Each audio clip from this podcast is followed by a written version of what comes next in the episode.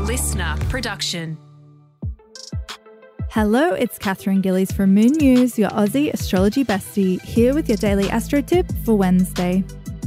Happy Hump Day. Today we have the Sun, which is our creative center, life force, vitality, and where you shine in the world, joining up with wounded healer Chiron in Aries. When the Sun conjuncts Chiron, you have a divine urge to push beyond your current boundaries and discover your natural zone of genius. When you look at your so called wounds, you find that they're actually the source of your greatest gift, a gift that teaches you how to evolve and become a better version of you. Chiron's purpose is to restore yourself to wholeness if you feel that you've lost your way. And the sun coming along to activate Chiron is a reminder to reconnect to your own higher self, the part of you that has all the answers you seek.